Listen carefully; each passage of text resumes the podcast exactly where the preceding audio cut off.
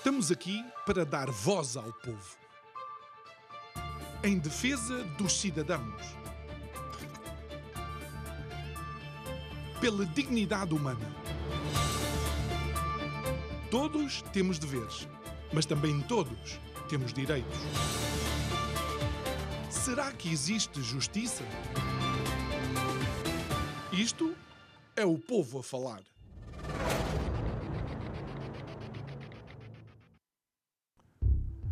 A democracia é um sistema de governação que pode, de alguma forma, ser ambíguo.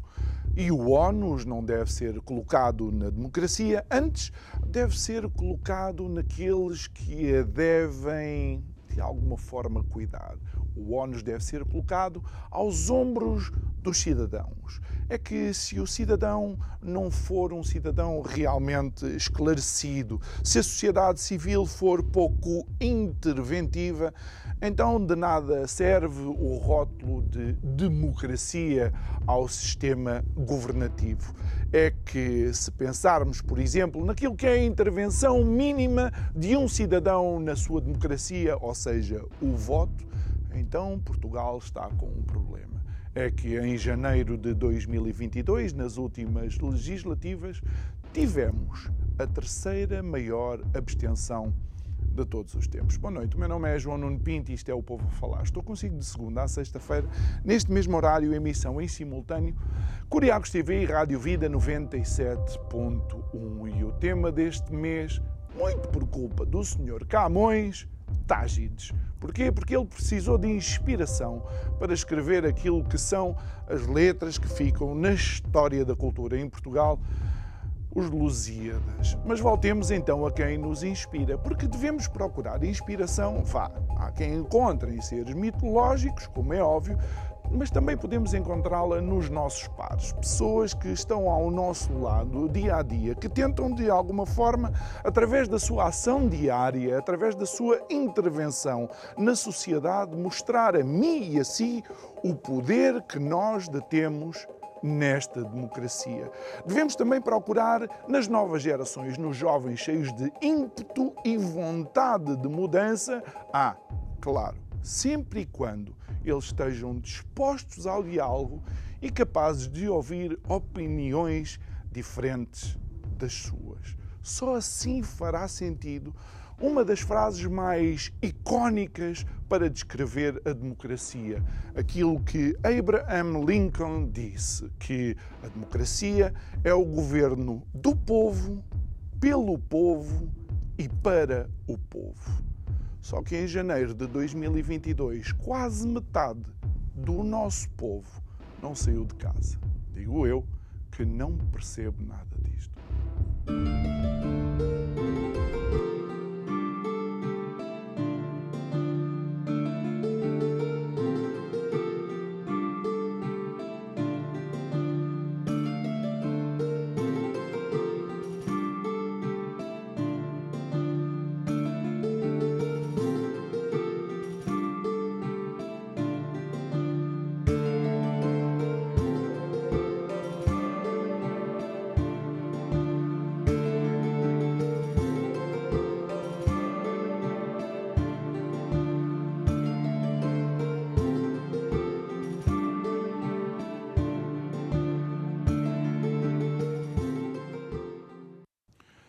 De volta ao uh, nosso estúdio para mais um programa. É nosso convidado de hoje, uma cara conhecida, alguém que com alguma regularidade tem vindo aqui conversar connosco, uh, a quem eu enviei uma mensagem por WhatsApp a dizer tu és uma das nossas tágides.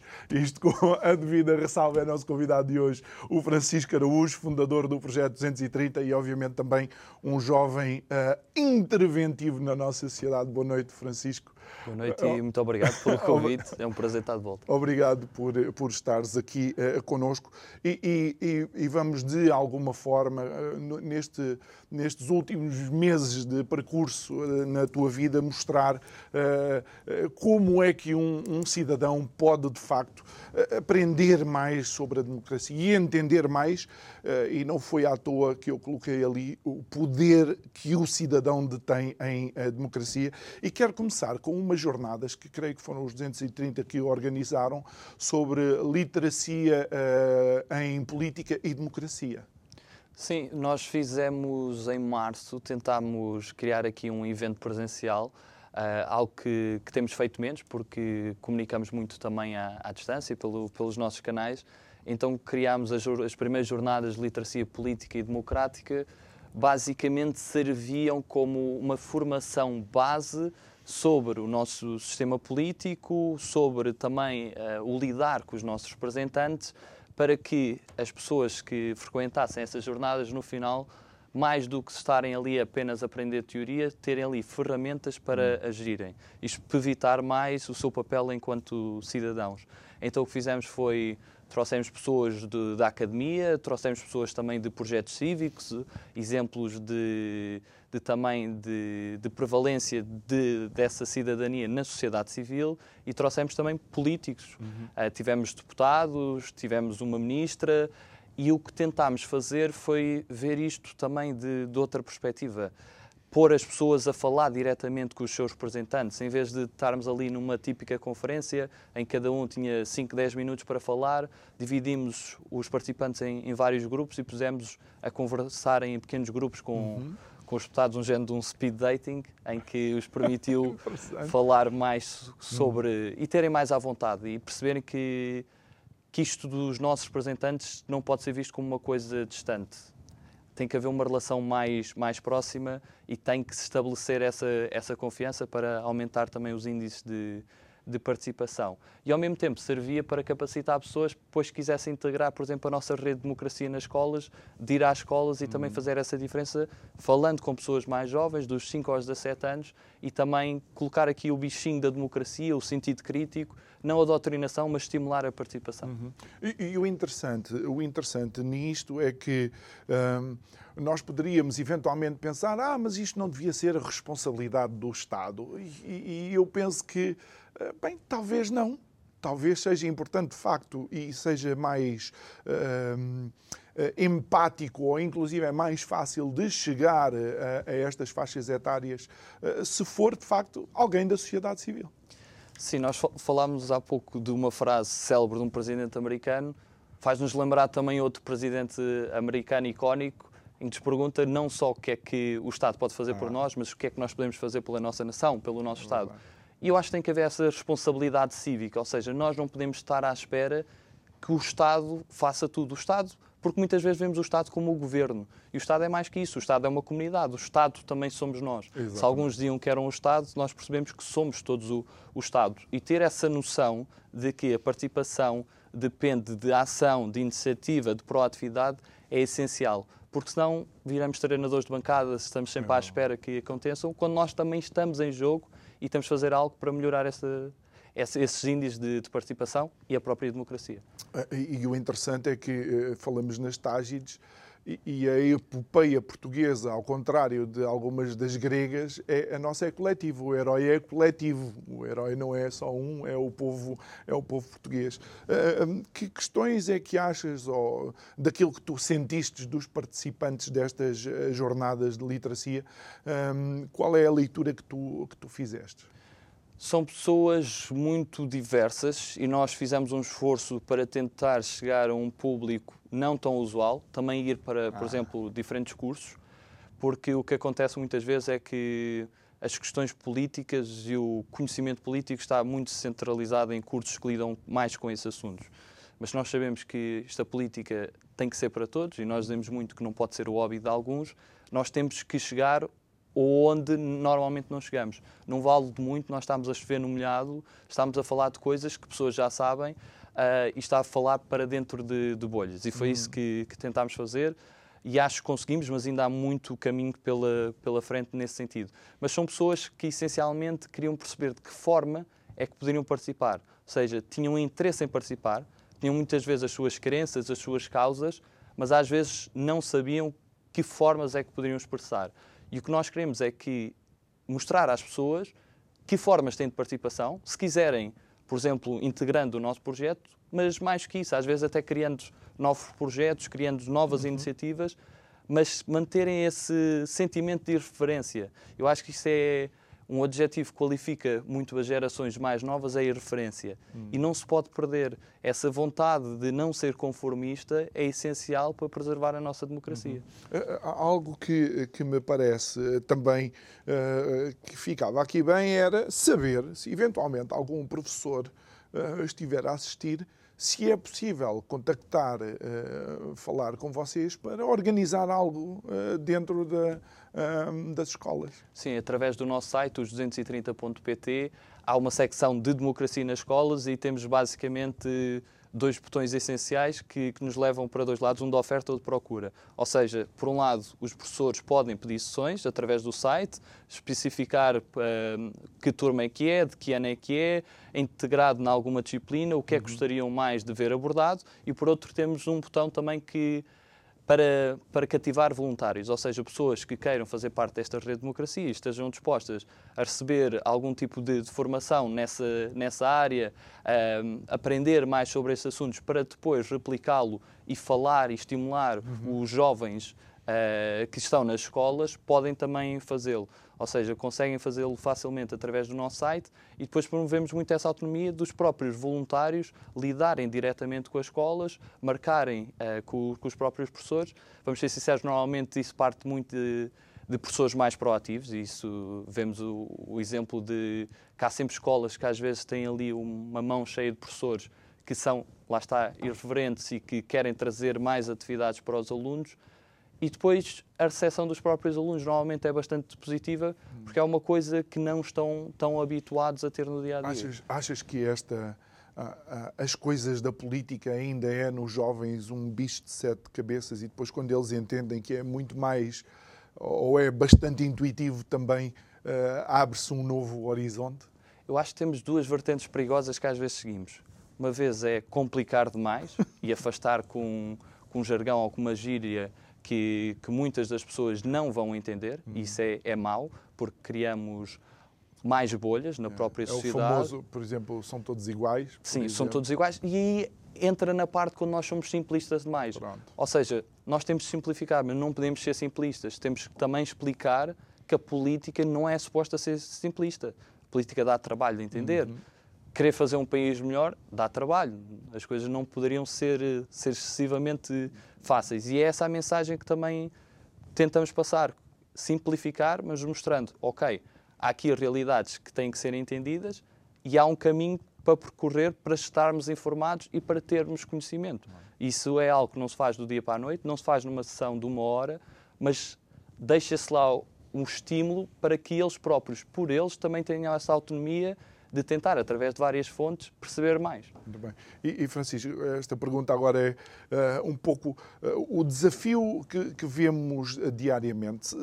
Sim, que política também é é tribuna, eloquência, capacidade de uh, argumentação, uh, mas uh, provavelmente nos últimos tempos nós temos assistido a uma polarização de, de, do discurso político, da forma como se argumenta a favor ou contra. Não sei se tu encontras depois também isso com, com os jovens e como é que, de alguma forma, vocês lidam com, com esse fenómeno, por assim dizer sem dúvida que a polarização é das maiores ameaças à, à democracia no, nos próximos tempos. Ainda no outro dia via também o Barack Obama a espelhar num, num documentário que, que, ele fez sobre o mercado de trabalho, a espelhar que é sem dúvida algo que, que se começa a verificar um pouco por todo o mundo. Aconteceu no, nos Estados Unidos, acontece no Brasil, agora na Turquia, porque é uma polarização que não representa necessariamente o diálogo democrático. Ou seja, por um lado é bom, não termos só um lado, temos só uma opção. Uhum. Ter duas opções, alternância, alternativas, é positivo, mas a forma como nós conduzimos o discurso é, obviamente, distante de compromissos que as democracias precisam. E o que nós estamos a verificar nesses vários países, uh, e que pode estender-se para, para mais países, é que temos polos completamente opostos que se odeiam, que geram muito esse, esse ódio entre si, que muitas vezes a sua crença não é por estarem a favor de um candidato, mas por estarem completamente contra o outro, e é o medo do que vem do outro lado. E depois temos países que não têm uma direção definida, porque simplesmente de 4 em 4 anos ou de 5 em 5 anos passam de um lado de um caminho para o caminho oposto. E a lógica é sempre de reverter o, o, que, foi feito. o que veio de trás. E não há esse, essa lógica de, de, Estado, de estar acima de nós e nós, como comunidade, também nos orientarmos. Mas achas que isso é responsabilidade dos cidadãos? Ou é responsabilidade só dos cidadãos? Ou aquilo que os alimenta, eh, ou aquilo que os políticos dão como nutrientes aos cidadãos é que também os infectam? Eu acho que também cabe a responsabilização do cidadão de não morder esse isco, de perceber okay. que isso faz parte do excessivo eleitoralismo que por vezes está adotado as democracias. Saber ver que muita dessa polarização é provocada numa lógica de dividir e conquistar, de conquistar esse eleitorado, de saber uh, que esse eleitorado mais facilmente é fiel se tornarmos numa lógica mais tribal, mais clubística uhum. até, e saber que falhas ou que evidências nós podemos ter para identificar um discurso mais populista, mais demagógico uhum. ou com outro tipo de estratégias para ir além da, da, persuasão, ou seja, muitas vezes ser um discurso enganadoso, falacioso uhum. e dolosamente construído para, para nos enganar. Isso é importante o cidadão estar capacitado porque não nos basta a nós só moldar ou tentar eh, criar maior virtude e recuperar alguma integridade na classe política, porque a classe política vai ser sempre o espelho da sociedade civil. Mais vale trabalhar na sociedade civil, melhorá-la claro. e garantir que esse reflexo se gera depois com pessoas da sociedade civil capazes, com valores, uhum. íntegras, chegarem-se à frente para assumir uhum. responsabilidade. E achas que, eu não estou a dizer que contornaste a pergunta, acho que fizeste muito bem a mencionar, a mencionar isso, mas tu consegues ver isso nas, nas atividades. Ou seja, quando lanças algum tema, tu, tu também vês os jovens que têm, digamos, aquela, aquele fogo natural da, da idade, vês imediatamente eles extremarem as posições. Acho que é o oposto. Acho que, em geral, pinta-se muito, às vezes também na comunicação social, mas não só, os partidos também amplificam isso, damos mais vozes a pessoas mais extremadas, hum. a atitudes mais drásticas que não representam a tal, se calhar, maioria silenciosa, para utilizar outra, outra expressão. Tu mencionavas há pouco, enquanto bebíamos o café, Sim. determinadas formas de ativismo. Sim, eh, nomeadamente, por exemplo, por exemplo, alterações climáticas. Hum. Um, e não só noutros tipos de assuntos, nós muitas vezes deixamos captar todo o tipo de atenção as pessoas que, que fazem muitas vezes mais ruído. E aqui temos exemplos incríveis de, de, jovens que nós fomos conhecendo e quando fizemos a viagem pelo país vimos vários projetos, muitos deles de, de jovens, projetos cívicos que não têm tanta voz porque não têm uma, uma postura tão radical. Uhum. E eu acho que nós Mas são mais isso produtivos, nessa... eficazes, são mais eficazes, são mais moderados, mais ponderados uh, e muitas vezes por não utilizarem outro tipo de de discurso, não é necessariamente disruptivo, porque não é mau sinal ser disruptivo, mas mais agressivo, não têm tanto acesso a determinadas plataformas. E nós ficámos surpreendidos porque às vezes há aquele estigma do, dos jovens estarem naquela idade de ser extremados para vários lados, sejam eles uhum. quais forem, e nós muitas vezes o que vemos é, são respostas bastante ponderadas são perceber que, que, a política não, não é preto e branco. Há aqui vários claro. tons de cinzento que é importante clarificar. E, e ainda antes de, de mudarmos de, uh, de tema, uh, tu crees que, e porque é importante a comunicação social numa democracia, crees que isto também é a responsabilidade da comunicação social? É a responsabilidade de um modelo em que a, a comunicação social teve que, que se tornar para, nomeadamente para gerar receitas. Não podemos esquecer que, obviamente, para ser sustentável, os meios de comunicação social vão ter sempre que, que gerar receitas e serem, serem financeiramente sustentáveis. Hum. Mas a forma como nós transitamos, sobretudo para uma massificação da, da informação, para uma aposta excessiva nas redes sociais que cria uma necessidade de notícia instantânea e cria-se uh, excessivamente essa noção do clickbait, de ter que ser sensacionalista muitas vezes para ter algum tipo de, de engagement, de as pessoas se associarem e de despertarem em nós sentimentos às vezes mais negativos, mais emoções de, de injustiça uhum. provocada, para que nós consigamos clicar naquele link e ler aquela notícia. E isso amplifica muito a notícias, até pelo, pelos próprios títulos, e que verdadeiramente não, não são fiéis. E que caiu, acho que foi um pouco isto, um, um é? pouco por todo o mundo, mas ao mesmo tempo temos bons exemplos na comunicação social de trazer um pouco os pés uh, de volta à terra uhum. e, e um, um tipo de jornalismo com mais tempo, com maior ponderação, que nomeadamente até às vezes acabam por eh, definir a agenda política e estamos neste momento a ver como é que a maior parte dos assuntos importantes têm uh, sido discutidos, têm sido trazidos pela, pela comunicação social. Mas, se calhar, devemos refletir o papel do, do jornalista e a importância que tem na democracia e dar mais tempo e investir mais e perceber que, por exemplo, realidades como o jornalismo de investigação são bastante importantes. Agora, em termos financeiros, não têm um retorno tão grande como um jornalismo mais instantâneo, mas temos que perceber que são importantes para a nossa democracia. São ferramentas para, para a democracia. Uh, uh, entretanto, uh, de alguns anos para cá, Portugal faz, faz parte de um grupo alargado de, de países e, e eu sei que tu também recentemente deste um salto até ao Parlamento Europeu Queria que nos contasse um pouco como é que foi essa experiência. Sim, estive em Estrasburgo em abril para, para a ação plenária. Uh, isto foi a convite do, do Gabinete do, do, Parlamento Europeu, aqui em Portugal. Uh, fomos um grupo de, de 20 pessoas, maior parte jornalistas, mas também uh, pessoas com, com projetos cívicos ligados também a, a, temas europeus.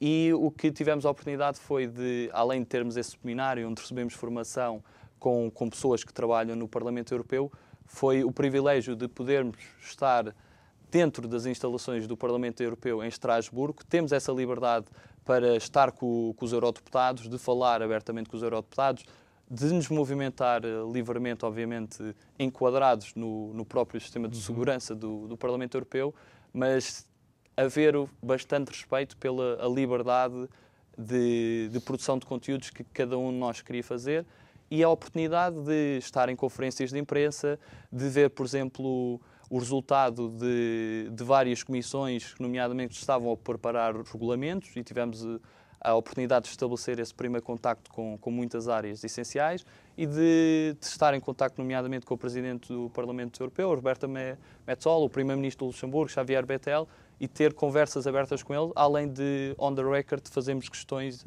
interessantes uhum. sobre, sobre diferentes áreas. Eu quero recordar, estamos a conversar com o Francisco Araújo, ele é fundador do projeto Os 230.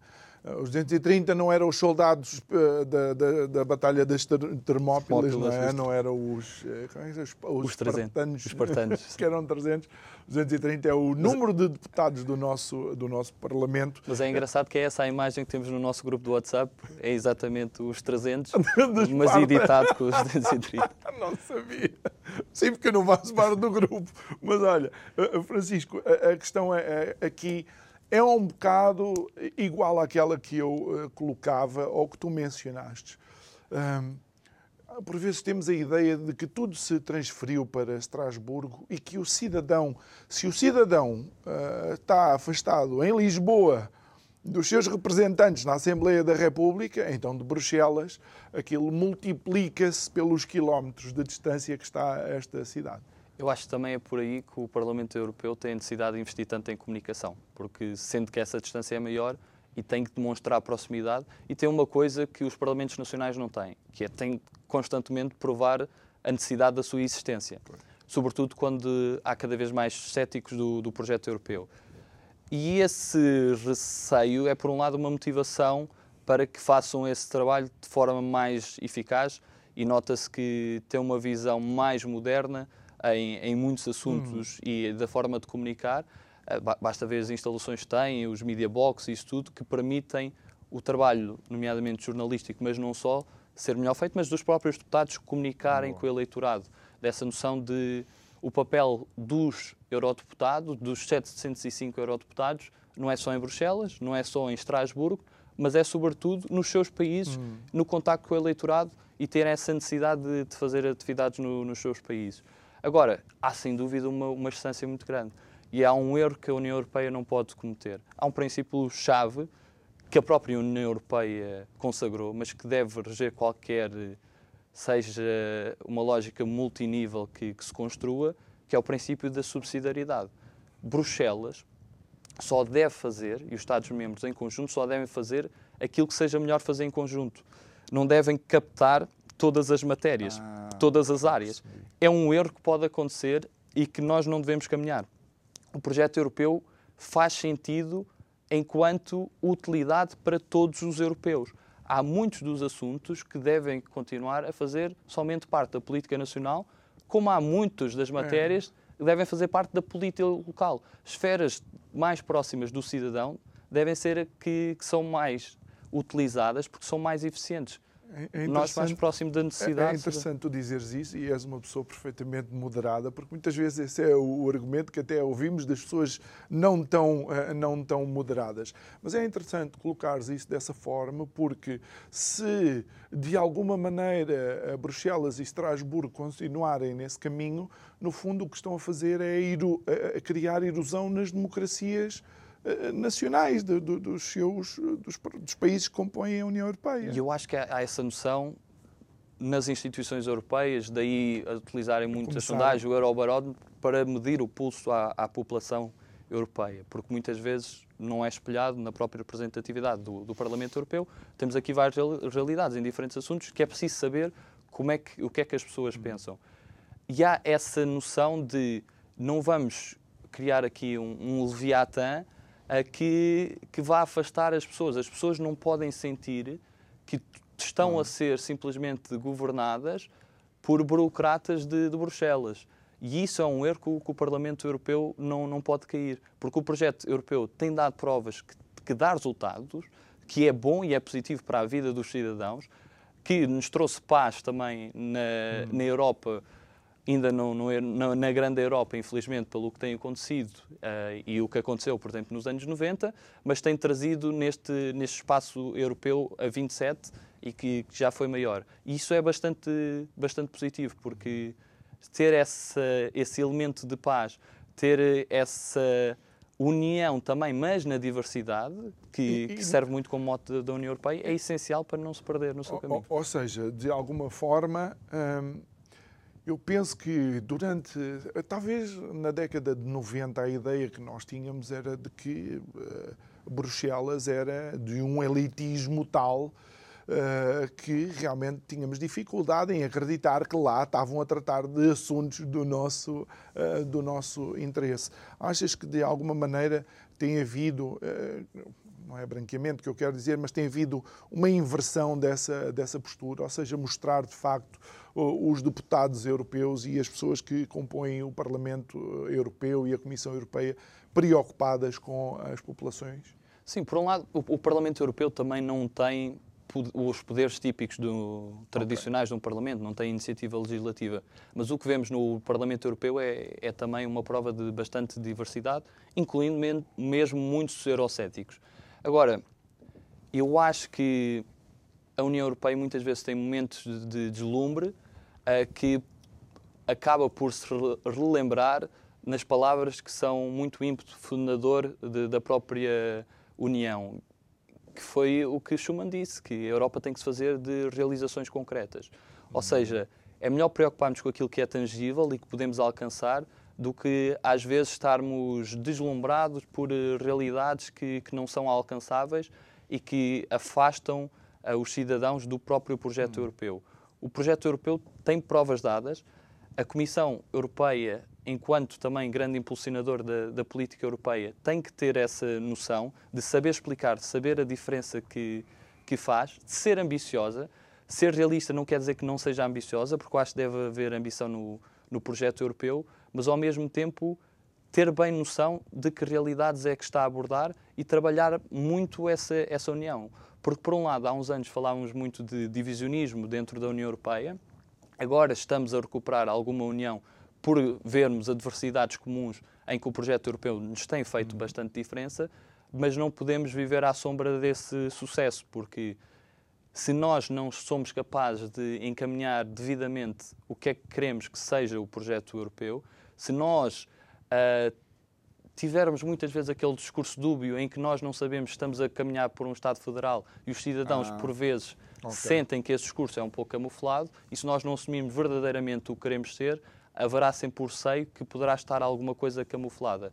E eu acho que isto foi evidente, por exemplo, com o que se passou em 2004, com a Constituição da, da Europa, com o Brexit também foi um bom abre-olhos, de percebermos realmente que a Europa funciona bem em conjunto, que podemos, em algum tipo de competências, trabalhar ah, mais afincadamente e aprofundar esse nível de integração, mas de estar claro que nós não pretendemos ser uma réplica de uns Estados Unidos da Europa, dessa visão que muitas vezes é, a meu ver, mal glorificada, das palavras que foram de Churchill, que por um lado nem queria pertencer ao projeto europeu, apesar É de, querer de estar perto desse, desse projeto, de percebermos que somos uma realidade atípica, mas que funciona e que é um exemplo no mundo. E é importante não deixarmos cair nessa tentação de levar para algo que afaste os cidadãos, que centralize numa cúpula de poder mais distante e que se torne uma coisa que nós não queremos ser. Olha, e, e, Francisco, ah, ah, achas que há algum projeto que a Europa deveria,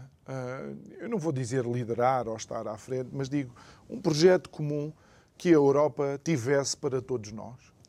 Eu, eu acho que há vários, vários projetos que, que a Europa tem dado ah, uma um bom exemplo.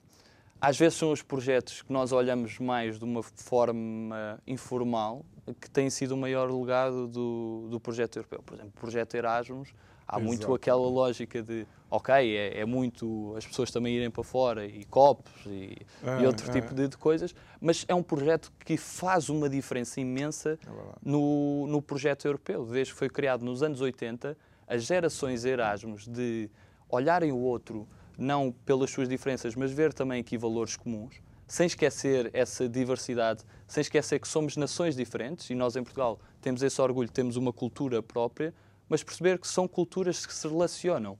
E isso pode ser um exemplo essencial para o mundo de como é que a cooperação transnacional pode ser bastante importante para trazer estabilização numa, numa área.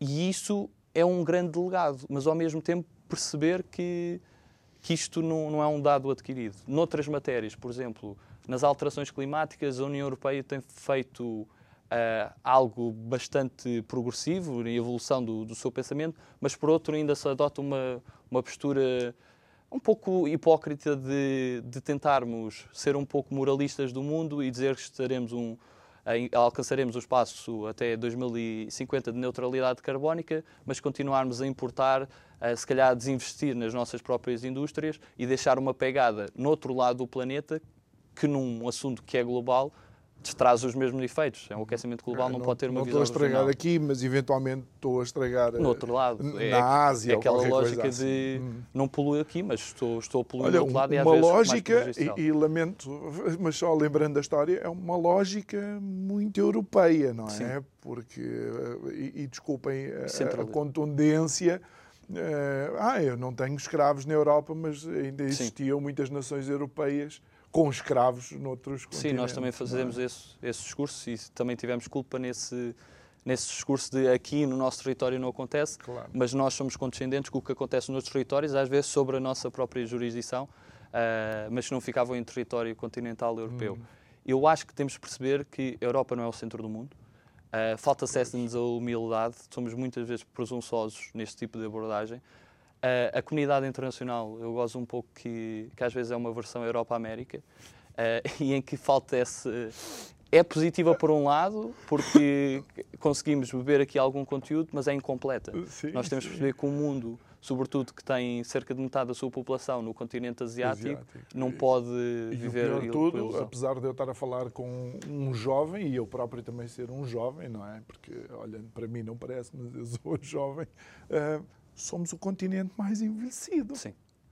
Então isto, facto, devia nos deixar eh, preocupados, não é? Sim, nomeadamente quando olhamos para casos como o português, em que temos uma população excessivamente envelhecida, das populações mais envelhecidas do mundo, eh, não conseguimos ter essa renovação geracional, não conseguimos também que os jovens sintam uma parte essencial da própria população porque não conseguem aceder a algo, nomeadamente no campo profissional, que Claro. estimule.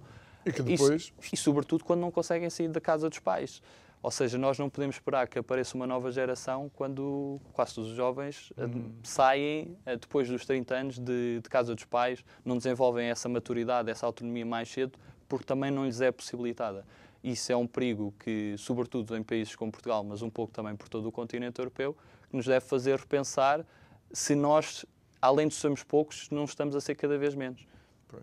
Uh, e não sei se vocês já perceberam pelas palavras do Francisco Araújo que ele é um profícuo uh, oratória e de, talvez por causa disso, Francisco, foste convidado para participar recentemente na, no TEDx Porto uh, com, com uma intervenção que gostava que nos contextualizasse. Sim, foi na, na, semana passada, estive no TEDx Porto.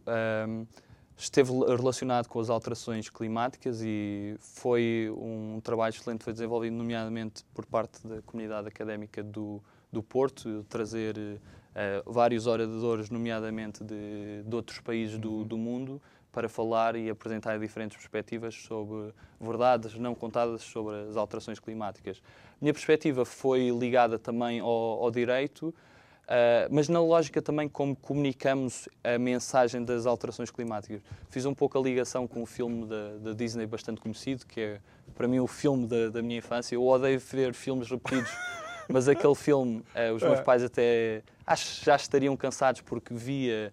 Enquanto ficasse sossegado, se calhar. Eu acho que era, na altura também não havia iPads e isso ah. tudo, TikToks, então a pessoa tinha que ir naquela cassete VHS. Ah, VHS! Ainda apanhei essa altura. Uh, e que era e que, E era Os Monstros e Companhia. Ah. E, e, então tentei pegar como é que esse filme tinha uma mensagem de transição energética justa, porque eles mudam a forma de produzir. Eles trabalhavam numa fábrica, a forma de produzir Exato. energia deixa de, de ser pelo choro da criança e no final torna-se no riso de, da criança, sem querer aqui fazer spoiler. Mas ao mesmo tempo perceber aquela ideia de que enquanto uma geração mais nova, nós devemos perceber que isto estamos mais preparados para enfrentar esta causa porque não fomos doutrinados, mas porque fomos ensinados, nomeadamente no nosso currículo uhum. escolar, uh, estivemos a alerta para esse tipo de assuntos, mas isto não é uma causa de uma geração, é uma causa até, claro. até que vai além da própria humanidade. Isto tem duas coisas que nos deve ensinar, sobretudo quando nós colocamos, uh, e agarrei um pouco nesta visão que era muito do calendário cósmico de, de Carl Sagan e uhum. do deGrasse Tyson, que que mostrava muito bem a nossa insignificância. Se nós puséssemos toda a história do universo uh, num uhum. ano, por exemplo, no ano de 2023, nós percebíamos que a humanidade só aparece no último dia, a humanidade enquanto civilização uhum. e tudo isso, e a nossa vida resume-se um mero piscar de olhos. Ou seja, é bastante insignificante. Embora, embora eu goste dessa perspectiva e é verdade, mas ainda assim nós somos tão improváveis, tão improváveis, que acho que a vida humana é algo de Sim, eu acho que é absolutamente fascinante. É fascinante e é algo bonito ter Não sabemos se existe mais, porque não conhecemos o universo Sim, todo. mas o, o, Neil, mas... o Neil deGrasse Tyson, Sim. já que utilizaste, ele, ele inclusive é diz que o universo quer nos matar e eis que, entretanto, Sim. estamos vivos, não é? E a prova da nossa sobrevivência também. Agora, uh, no outro dia via também o, o autor do, do Homo Deus que esteve cá em, em Portugal e do do, do Sapiens de dizer o que. Harari. Uma, o Harari. Foste, foste assistir? Sim, ah, na, na, estufa fria. E ele dizia que o maior desafio da humanidade é ela própria, é saber lidar com, uhum. com ela mesma. Nós também somos uma espécie que, que pode ter essa possibilidade de se autodestruir, nomeadamente Sim. quando falamos de, de, questões nucleares e tudo o, o, que foi acontecendo na segunda metade do, do século XX, mas não só. Mas nós temos que, que perceber que, por um lado, temos que essa noção que se calhar os povos indígenas uh, têm, têm se calhar mais presente, que é nós somos passageiros e nós temos aqui um legado e um testemunho que temos que passar à próxima geração. Uhum. E nós, quando falamos em termos políticos, em termos jurídicos, nós só pensamos no presente e, sobretudo, nas gerações que estão vivas. E não temos qualquer tipo de preocupação com uma equidade intergeracional. Uhum. Ou seja, sabemos, nomeadamente no caso das alterações climáticas, não nos vale aqui dizer que a minha geração, mais metade de nós, vai morrer por alterações climáticas. Isso é mentira, não, não vamos. Claro. Vamos ser afetados, mas não vamos ser tão afetados como outras gerações que não nasceram, os nossos netos, bisnetos e por aí em diante, vão ser muito mais afetados. Uhum. e por outro lado, não temos uma lógica excessivamente antropocêntrica, ou seja, excessivamente focada em nós, e isso para mim foi algo que, que aprendi muito a ter crescido nos Açores. Nos Açores nós sentimos pequenos perante a natureza.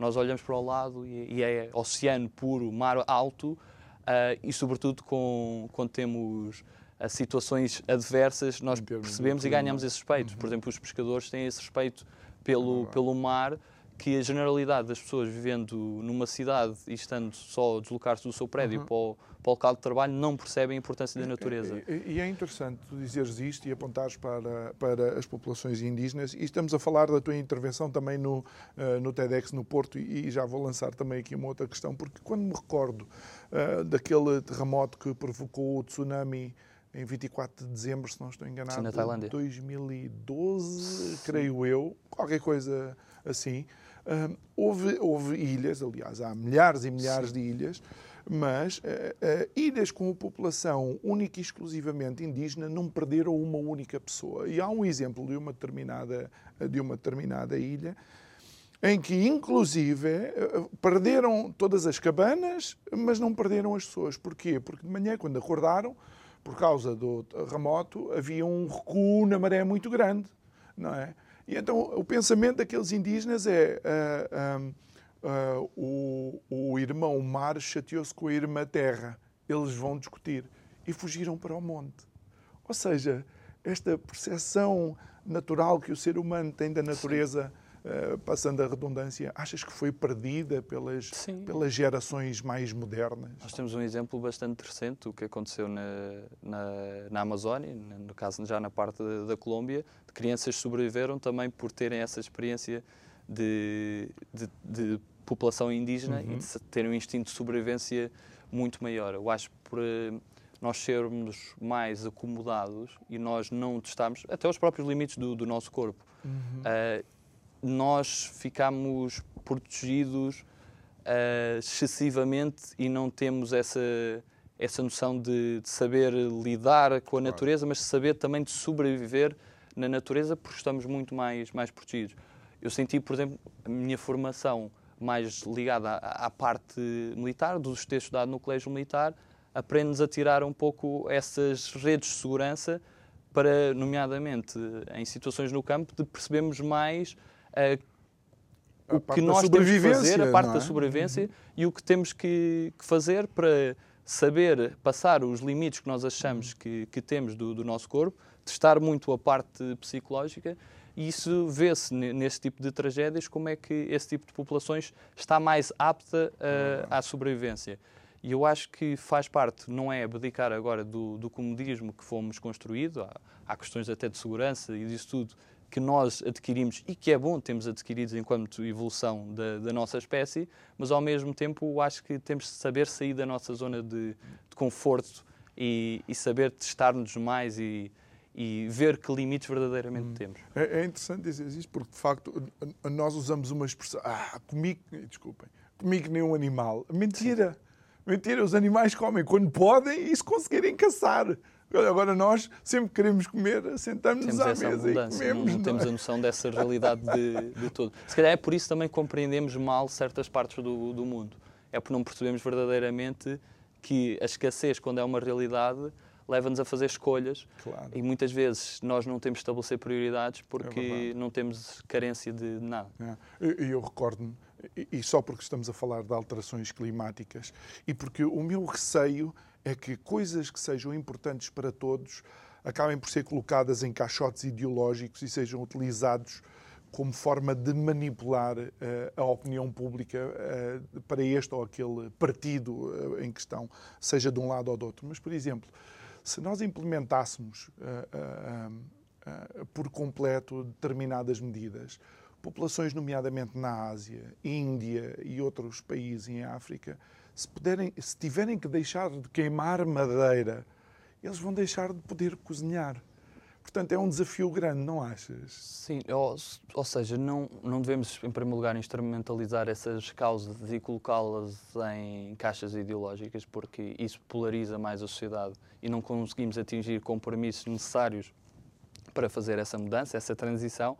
Mas, por outro lado, ter noção, não, não podemos ser moralistas de nós aproveitarmos durante muito tempo e bem Uh, o que a Revolução Industrial nos trouxe. Houve muitas pessoas que saíram da pobreza graças a isso, evoluímos enquanto espécie graças a isso, mas ao mesmo tempo não podemos estar a privar outro tipo de, de Estados e povos que Façam não tiveram acesso a esse crescimento tão grande Uh, como outros países e tiverem. alguns dos quais foram uh, plataforma para o nosso crescimento até, não é? Até nomeadamente extração de recursos desses, desses países.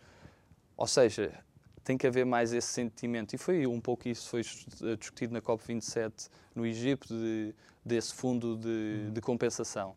Essa lógica de compensação já é bastante antiga. Nos anos 90 já se falava disso, de perceber que uma justiça aqui também é a própria equidade, é olhar para o caso concreto. Nós não podemos exigir os mesmos níveis de esforço a países que não estão capazes de, de o fazer. Temos de perceber que essa transição uh, implica que nós consigamos uhum. manter algum nível de vida a certas populações e não gerar pobreza necessariamente. E isso é possível. Agora, é possível se for trabalhado em conjunto. Basta ver como é que os próprios países, depois, por exemplo, se olhamos para o caso europeu, como é que muitos países se desenvolveram depois de entrar na União Europeia, porque houve uma visão holística e não houve aqui uma, uma lógica de deixar os países para, para trás, porque havia essa necessidade de estarmos todos juntos nisto uhum. uh, e não podemos pôr pessoas simplesmente fora do barco porque assim porque não, ainda não, não correspondem sim. a determinadas. E, e, essa lógica também deve existir nas alterações climáticas. Claro, é essa lógica que deve presidir, em primeiro lugar, na própria lógica de responsabilização internacional, de garantir que os países que têm mais condições, que são mais exigentes hum. uh, e que cumprem com aquilo que, que é necessário, mas ao mesmo tempo haver medidas de compensação e de cooperação global para permitir que outros países possam fazer essa uhum. transição sem, uh, obviamente, de desleixarem completamente na, nas suas economias, porque isto é bonito acharmos que os países podem fazer tudo o que quiserem e, e deixar de ter esse interesse de preservar a sua economia, quando, sobretudo em democracias, isso vai-se ver depois no descontentamento do, do eleitorado, com razão. As pessoas não podem estar a sentir que isto é algo ditado por certo grupo de, de privilegiados. Hum. A mesma lógica temos dentro das próprias sociedades. Não podemos ser moralistas. Se calhar há pessoas que têm mais facilidade. Por exemplo, acho que há bastantes benefícios fiscais e agora vão, vão ser mudados quanto ao carro elétrico. Mas parece que depois há algum grupo de uma população, por ter mais condições de ter um carro elétrico, pode ser mais moralista com o tipo de população que se calhar não tem condição para, para adquirir um, um, um veículo elétrico. Ou seja, tem que haver esta noção de maior justiça, porque caso contrário vamos simplesmente segregar, vamos uhum. entrar num discurso uh, de um grupo contra o outro. Que já se entrou de alguma forma, não é? é? Aquela, infelizmente, Francisco, aquela polarização que falávamos há pouco, até no, no, tema das alterações climáticas. Sim, por isso é que se fala é numa transição justa. Além de transição, essa transição ser, ser uhum. justa. E Francisco, estamos praticamente nos últimos, eh, praticamente não, estamos nos últimos minutos uh, uh, em termos de participação cívica. Uh, gostava que deixasse aqui umas, umas palavras para, para os jovens que possam, e menos jovens que possam estar a assistir, relativamente à importância que eles têm para, para a nossa democracia. Eu não gosto de adotar um discurso de vitimização. Não gosto de dizer que os jovens são os que sofrem mais, de que esta geração uh, está a ser vítima de, de todos os males da sociedade e que está algum tipo de estigma. Eu acho que somos, temos o privilégio de, de ter boas condições de vida, se calhar não termos aquilo que desejávamos ter e que devemos lutar para, para ter, nomeadamente em termos de autonomia, a questão de, de podermos mais cedo fazer as nossas escolhas, uhum. de, de, termos essa liberdade quando acedemos ao, ao, mercado de trabalho, de conseguirmos viver sozinhos mais, mais, mais cedo, mas ao mesmo tempo de não sermos conformistas, de não nos acomodarmos, de preservarmos essa irreverência e de viver aquilo que são provavelmente os melhores anos da, da nossa vida. Uhum. Os anos em que temos, se calhar, mais energia, em que temos mais tempo, porque isso certamente fará a diferença. É Bem, Francisco Araújo, o fundador do projeto Os 230, obrigado por ter estado aqui connosco. Fica o desafio Uh, olha, e que tal dar uma, uma, saltada, uma saltadazinha até à página dos 230 e ver, se você for o professor, se calhar pode criar ali algum, uh, alguma possibilidade de colaboração ou, se for um voluntário, ajudar o Francisco. Resta-me agradecer e dizer que amanhã estou de volta. Até amanhã, boa noite.